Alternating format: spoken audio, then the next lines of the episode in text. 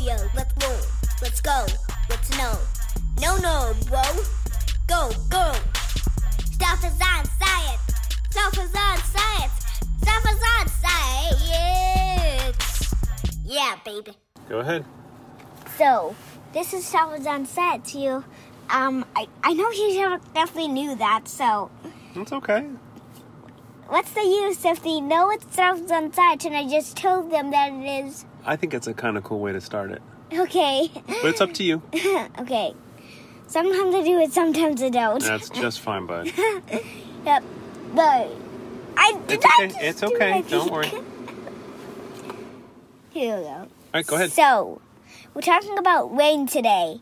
Rain is, I mean, clouds and rain. Mm-hmm. So, the sun is one of the first things we're gonna need. So, the sun's there, and it has to be a somewhere kind of near to water. Mm-hmm. Okay, it can be far away sometimes. Yeah.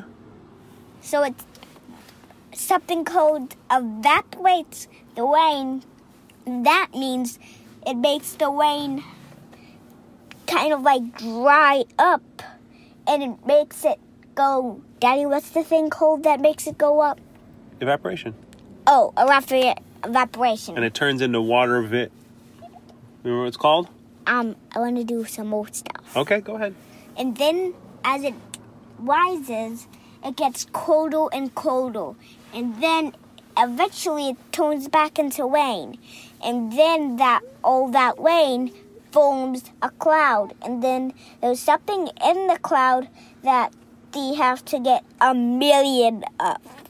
So they get a million of those, and those water drops connect to each other too, and then they fall as raindrops to, and then they fall on the surface to help people and and what's it called?